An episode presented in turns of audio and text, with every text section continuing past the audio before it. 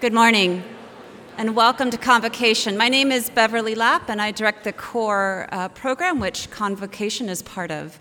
Before we begin today's program, Sarah and Claire have an announcement about the Student Safety Shuttle. Um, hi, I'm Sarah Hofkamp, and I helped to start the organization FIRST, or the Functional Immediate Response for Student Safety Team. Um, I just wanted to clarify some of the rules for the Student Safety Shuttle, which has been used, and that's really great. So, for instance, for the drivers, um, yeah, anyone's welcome to call the shuttle at any time during the night, starting at 8:30 on weekends. Um, and the service is entirely confidential. Um, the only people that will ever know that you took the shuttle will be the drivers and yourself. Um, let's see. Um, there are some rules for the passenger, though, and um, Claire's going to take those away. I'm Claire, and I'm the co-coordinator along with Megan Eaksty for the shuttle. Um, the passenger rules, we're only going to pick up three people at a time, and it's required that you wear your seatbelt. Um, if you show signs of severe alcohol poisoning, we aren't going to pick you up, but we will call 911. Um, this service is not um, qualified to respond to sexual assault, and we won't respond to it. It's a preventative service rather than a reactionary one. And we also, as drivers, can ask you to exit the vehicle at any time, as our safety is important too. Um, also, we hope you don't sue us. If you have any questions about this or any other aspect of FIRST, you should definitely ask and um, keep using the shuttle if you don't feel like you can get home safely. That's what we're here for, and we really do want to serve y'all, so thanks.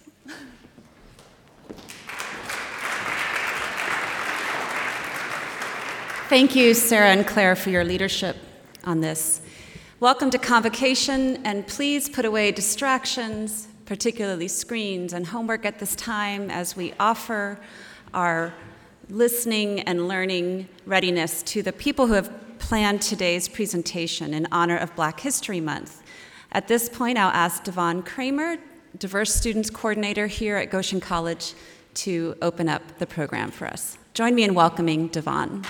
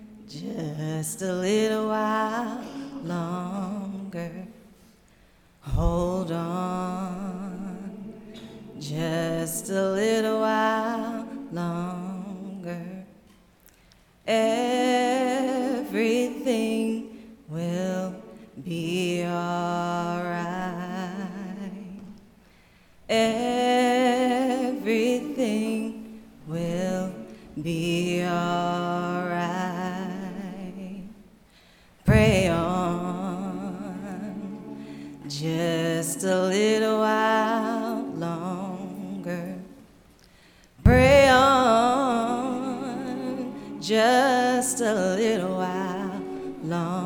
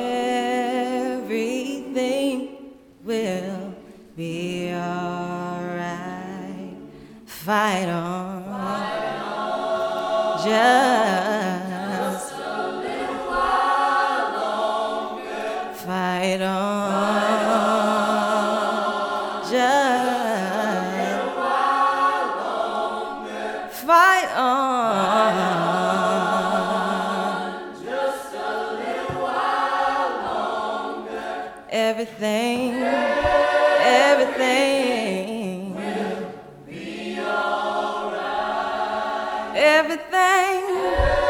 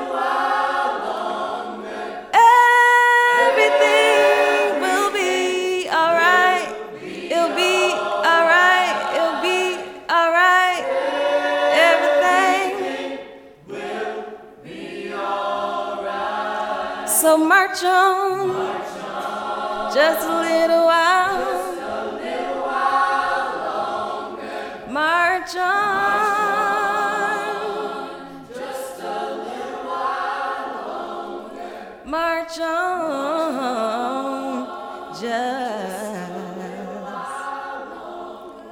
everything everything will be all right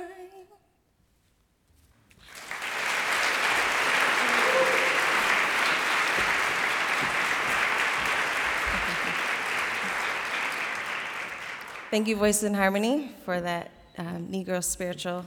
Very appropriate for um, what we're going to talk about today. The song represents mourning, but also hope that everything will be all right. Good morning again. My name is Devon Kramer. I work in our Center for Intercultural and International Education office as a diverse student programs coordinator. And, wel- and welcome to today's convocation. As many of you are aware, February is Black History Month. Black History Month was created in 1926, founded by Carter G. Woodson, first as Negro History Week. The month of February was selected in deference to Frederick Douglass and Abraham Lincoln, who were both born in February.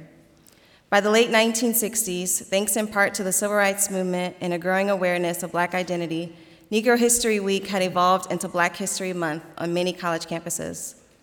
President Ford officially recognized Black History Month in 1976, calling upon the public to seize the opportunity to honor the too often neglected accomplishments of Black Americans in every area and endeavor throughout our history. This morning, we will share reflections on is- issues of Black identity and experiences. I found it important to continue to use this opportunity to hear from students and give them space to share stories pertaining to their experiences and their insights into Black History Month. In my experience as a Black Student Union advisor, it is not uncommon for me to hear from students that they struggle to find space to be heard, welcomed, and affirmed. This space will be created this morning. We will share not as representatives of the Black experience as a whole, but they will share their own personal truths. We will begin with Achieng Agutu, who will share a poem titled The Average Black Girl, written by Ernestine Johnson.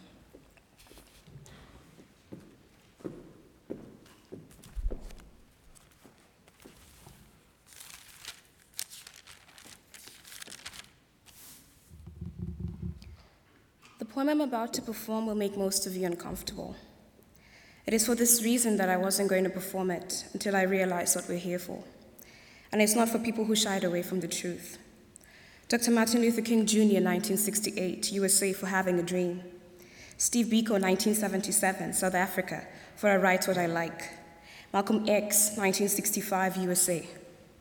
And for them that I must read it, and for every man, woman, and child who ever sacrificed their lives for the liberation of black people. And because every racist and colonialist who ever, who ever preached divide and conquer wins every time we fight each other. And because my experience of blackness is just as valid as they are. They say I'm not the average black girl because I'm so well spoken poised, full of etiquette, a white man's token. I remember my ex's mother telling me I didn't know how I would react when he brought back home a black girl, but I like you because you talk so white. Well, when did talking right white equate to me talking white? They say I'm not the average black girl. No, no, no, not the average black girl because the pigment of my skin is just a shade darker than that black girl over there. You know that black girl over there? The black girl with the nappy hair? The black girl whose elbows can't go a day without lotion, whose hearts and heads are filled up with self hate and bottled up emotion. The cocoa brown girls who have to face society every day and be tough. Because no matter how good they straighten their hair, their good is still not enough. See, luckily for me, I don't fall in that category. They say I'm not the average black girl because I speak with so much class. I have too much, but just enough sass, and not too much, but just enough pizzazz, you know, just a little bit of attitude because you don't want to come off as one of those average black girls and come off as rude. You know, popping their gum and shaking their necks. Those black girl gets those black girls get like no respect. But luckily for me, I pass. My father, brother, and men I date pants don't sag. And when I speak, I pronounce every syllable. And the part down the middle of my hair is naturally visible. Oh, oh, it must be a weave because you all know the average black girl ain't got class. See, they say I'm not the average black girl because I corrected the professor when he used the word conversate. Converse. The word is converse. And in case you didn't get the memo, there are eight, not nine planets in the universe. And when you're watching the plan- and you, when you're watching your stocks move up and down, remember Oklahoma and a small town. One of the first Wall Streets was a black Wall Street that mysteriously got burnt down. Oh, they say I'm not the average black girl, but let's flip the script and rewind this thing, repaint the lines that have been blurred over time because the average black girl that I know, now the average black girl that I know made 19 trips through the Underground Railroad to free the slaves. Sat on segregated buses, refused to get up and paved new ways. See now the average black girl that I know. The average black girl that I know were Egyptian queens like Hatshepsut who were ruling dynasties and whole armies of men. So excuse me as I set fire to this point because I am tired.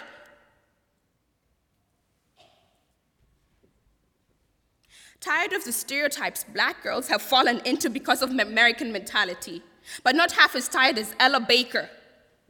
Diane Nash. I'm sick and tired of being sick and tired. Miss Fannie Lou Hamer are far more tired than I am. But do you think the ones who say I'm not the average black girl even care?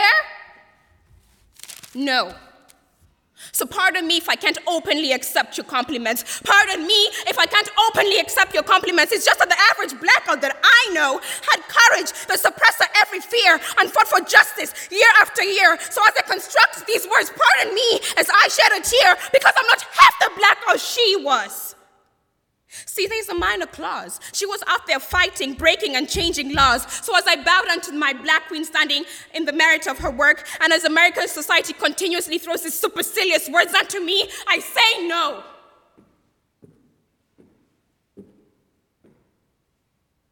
I am not the average black girl.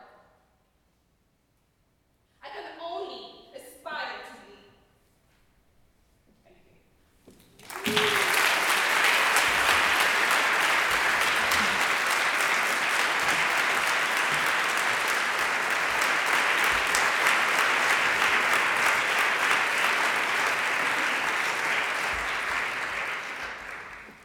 On Monday of this week, I traveled with four students to St. Mary's College to hear Michelle Alexander speak. You'll see in my PowerPoint um, a few of the students, and you'll also see me with Michelle. Michelle is an associate professor of law at Ohio State University, a civil rights activist, the author of The New Jim Crow Mass Incarceration in the Age of Colorblindness. During her lecture, Michelle shared statistics such as the fact that there are currently more African American adults under correctional control via prison, jail, probation, or parole than there were enslaved in 1850, and that as of 2010, more black men were denied the right to vote than in 1870 when Jim Crow laws were amended.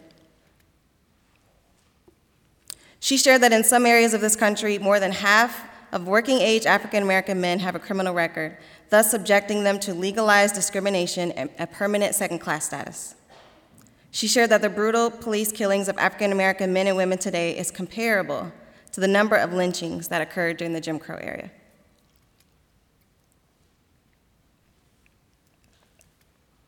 The significance of these statistics is that while most Americans break laws, if I did a poll in this room, I, most of you would probably admit that you've broken at least one law, even if it was very minor.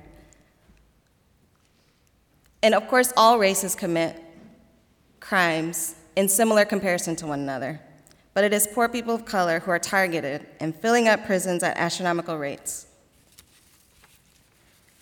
She challenged us to compare our progress of racial justice and equality not by looking up at the rich, well to do people of color, such as Oprah or Barack Obama, but to look down at, at people Jesus describes as the least of these.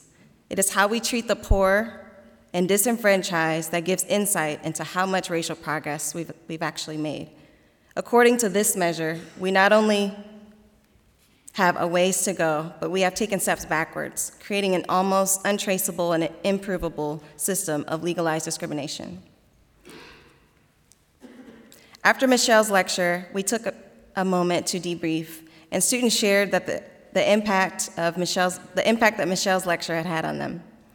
Some of them shared that they felt a call to action. Some shared that they gained a new sense of hope.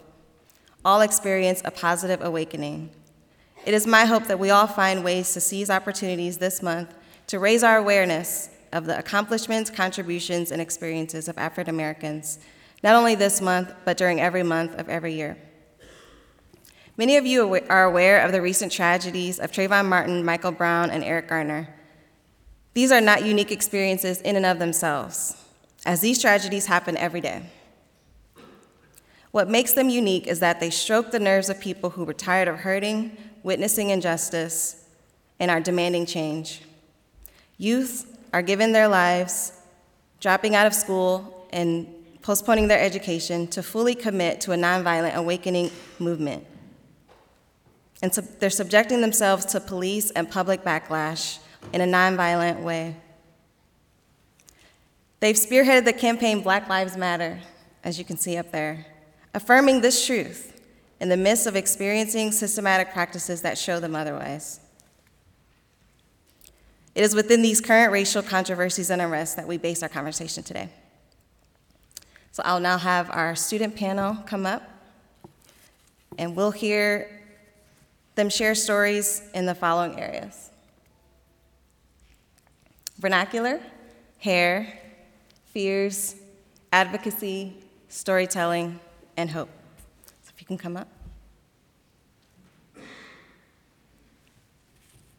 These are students who are actively involved in different areas on campus.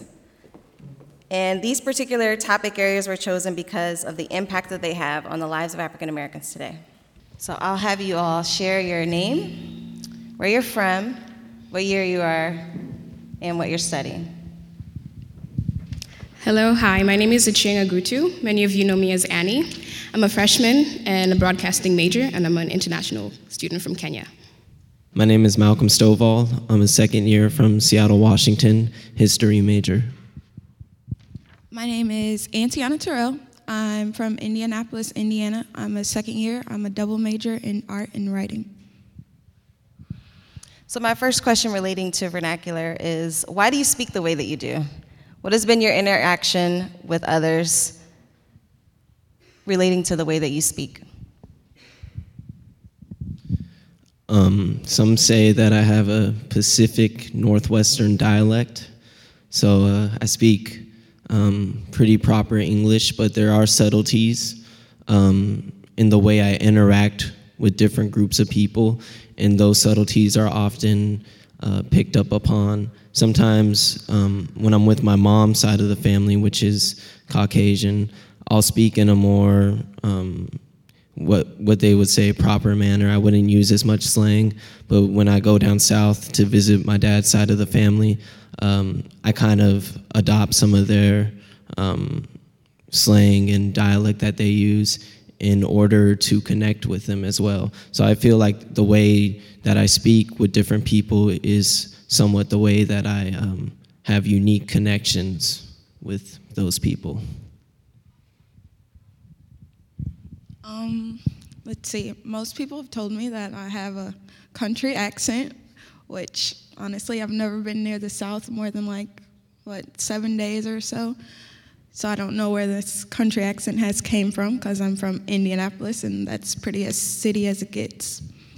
But um, growing up, I've noticed that when my mother is on the phone, she enunciates all of her words and she talks extremely po- proper to make sure that the person on the other line understands exactly what she is saying so that way they know that she has some type of education and they don't assume that she is a person of color because a lot of times we don't get as many opportunities as others. So at first, I didn't understand why my mother talked that way when she was on the phone with someone who she didn't know. But as I got older, I finally understood that that's the reason why she didn't want to lose all of her opportunities. For me, um, I went to a British system school, and so I was taught um, the Queen's English, and that's what I speak. And many people find it shocking that I speak the way I do, given that I come from Kenya.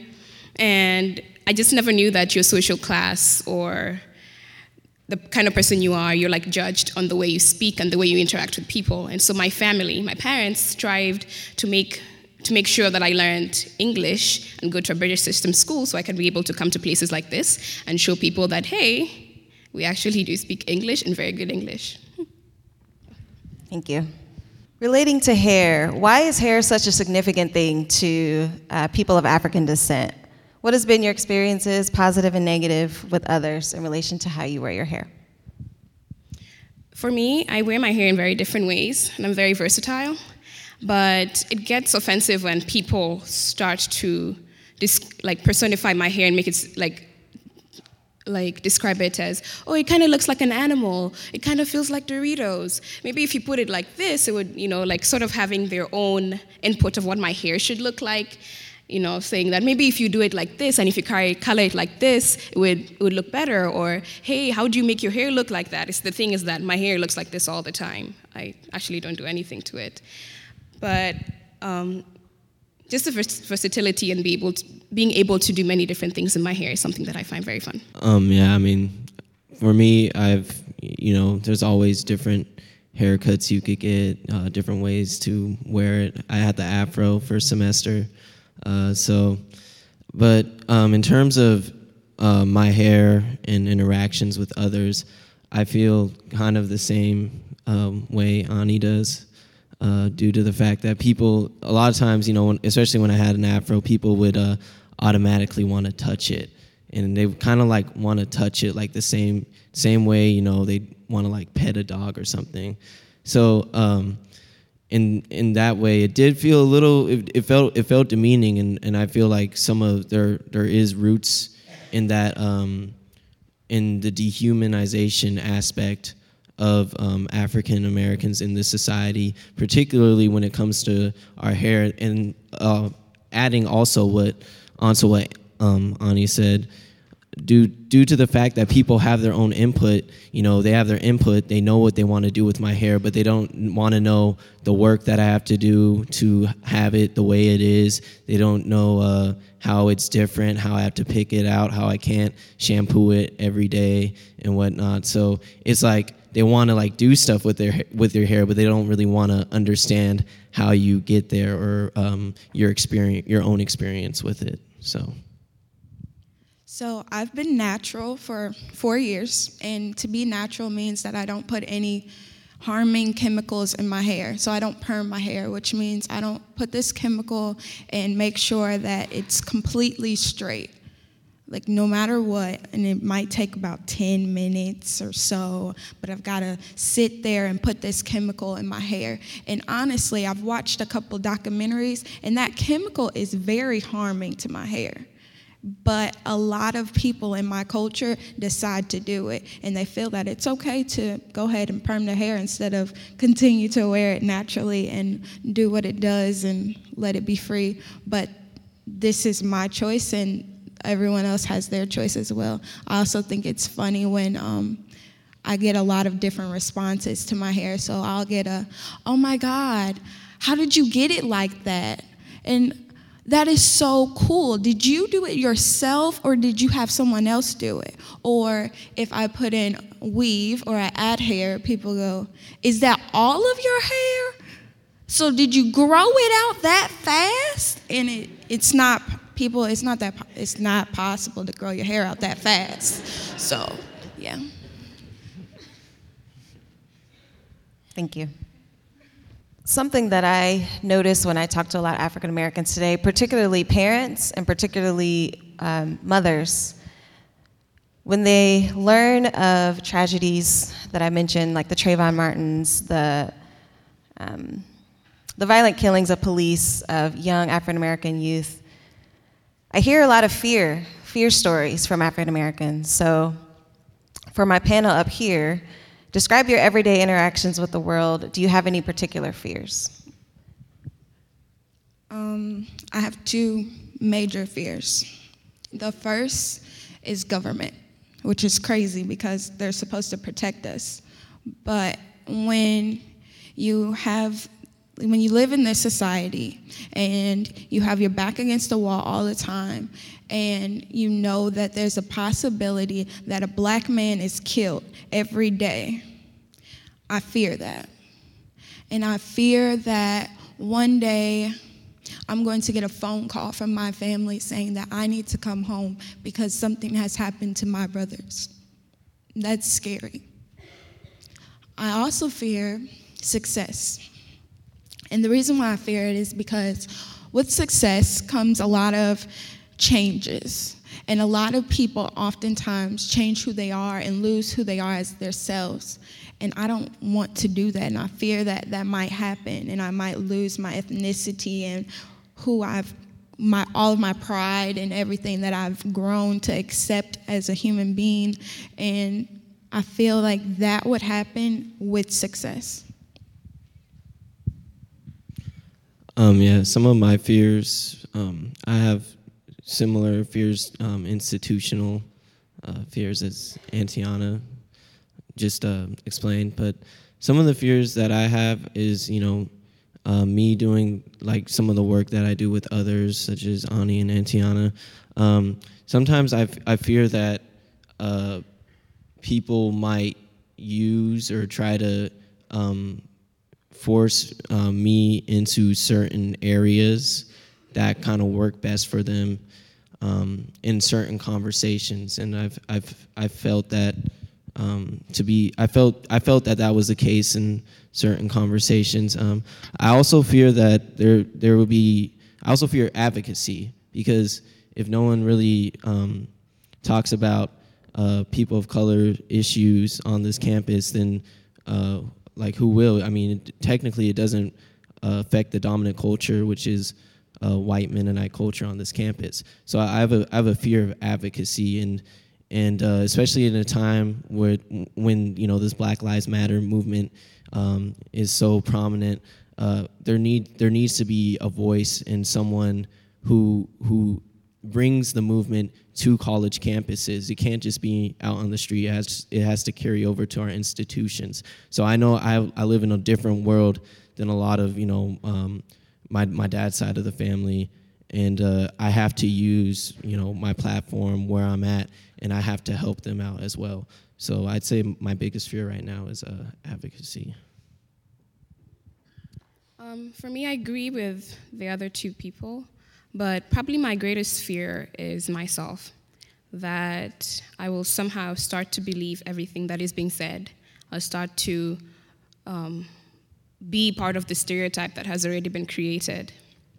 That's one big fear because I feel like I'm already losing myself in all this all this chaos and I keep on like trying to like ground myself by thinking that like when it's when we're back when I'm back home in Kenya, something like racism wasn't there because we're all the same. And I went to a school that preached, you know, you accept yourself, you, you accept each other, you know, regardless of race, gender, ethnicity, all these things. And so I only literally started to know about racism a year and a half ago, and that's when I moved to the United States. When people were not, you know, not not somebody not allowing me into their house because I'm black, or somebody walking down the street and somebody yanking their kids off the sidewalk because I'm walking the same way. You know, all these things were really hard. And given that I live my here in America, um, my host parents live in a upper class white neighborhood, and it's hard for me to go back to them and tell them, hey, this is what happened today, and how should I react? And it's also hard, you know, they don't know how to re- to respond because they have never experienced something like this, and they can say sorry as many times as they can, but the thing is that this thing is still alive. I feel like I'm just being sucked into it, into something that I have no clue what it means. Thank you for sharing that. Malcolm mentioned a fear of advocacy. And so, my question is Do you feel that there's any sort of need? Do we need advocacy for African Americans? Why or why not?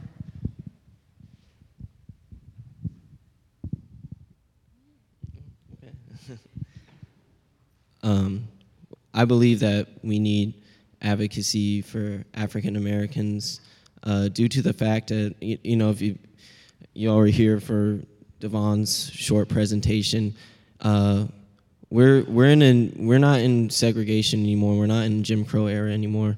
But we're in the uh, era of mass incarceration, and it's uh, you know it's taking young black males especially and and females too um, off the streets, and and we're being incarcerated at a rate um, that's astounding, and that Michelle Alexander was talking about that creates not not a class system but a caste system. Um, so you with that, a lot of your basic rights are denied. So you're second class citizens. Um, so I feel I feel issues that um, affect black people, not not caused by black people, but that affect black people, uh, should be talked about, and especially on this campus because, uh, as you all may know, Goshen is historically a sundown town. Um, African Americans weren't allowed to stay in a hotel at night.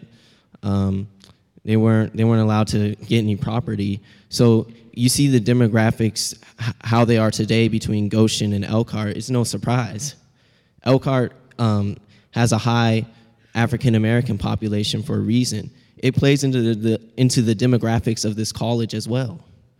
So I think as um, as an institution that I assume wants to uh, launch away from that stigma, it is very important to uh, lay the groundwork and have um, have opportunities for these type of dialogues and and and and types of understanding um, when it comes to issues that not only that that African Americans carry the most burden of, but not only just affect them, it actually affects all of us in in a way. But we have to explore together how it affects us.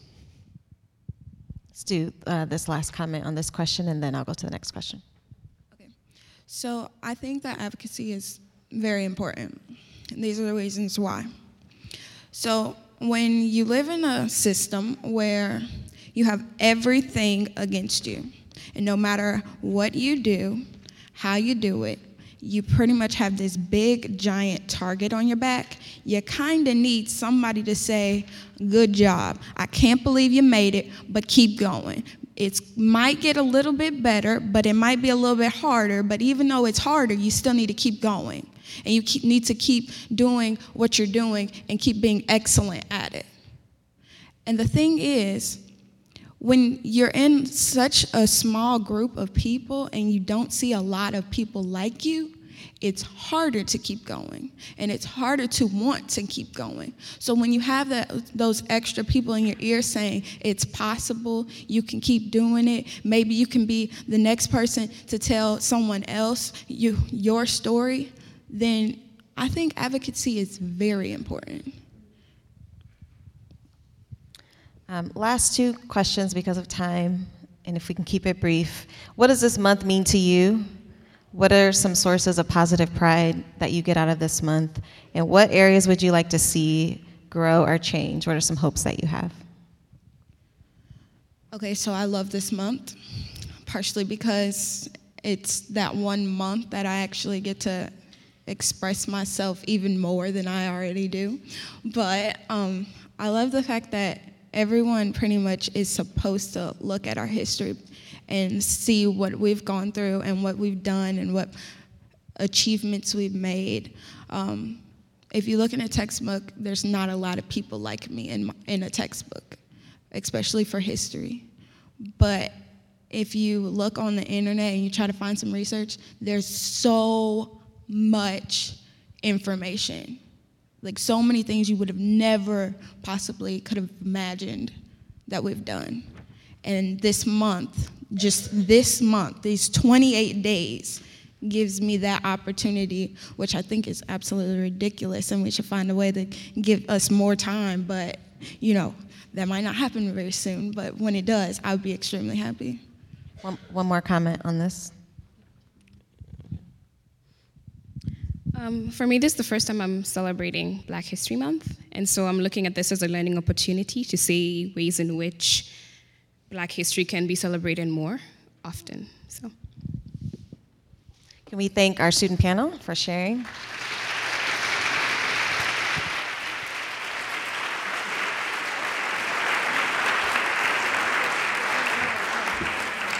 In closing, um, I will offer one more event this month, a convocation this Friday and at 28, and I'll be showing the film The Blacklist. Um, and I'll also be having donuts, and there'll be some discussion there too. So thank you for joining us for this convocation, and have a great day.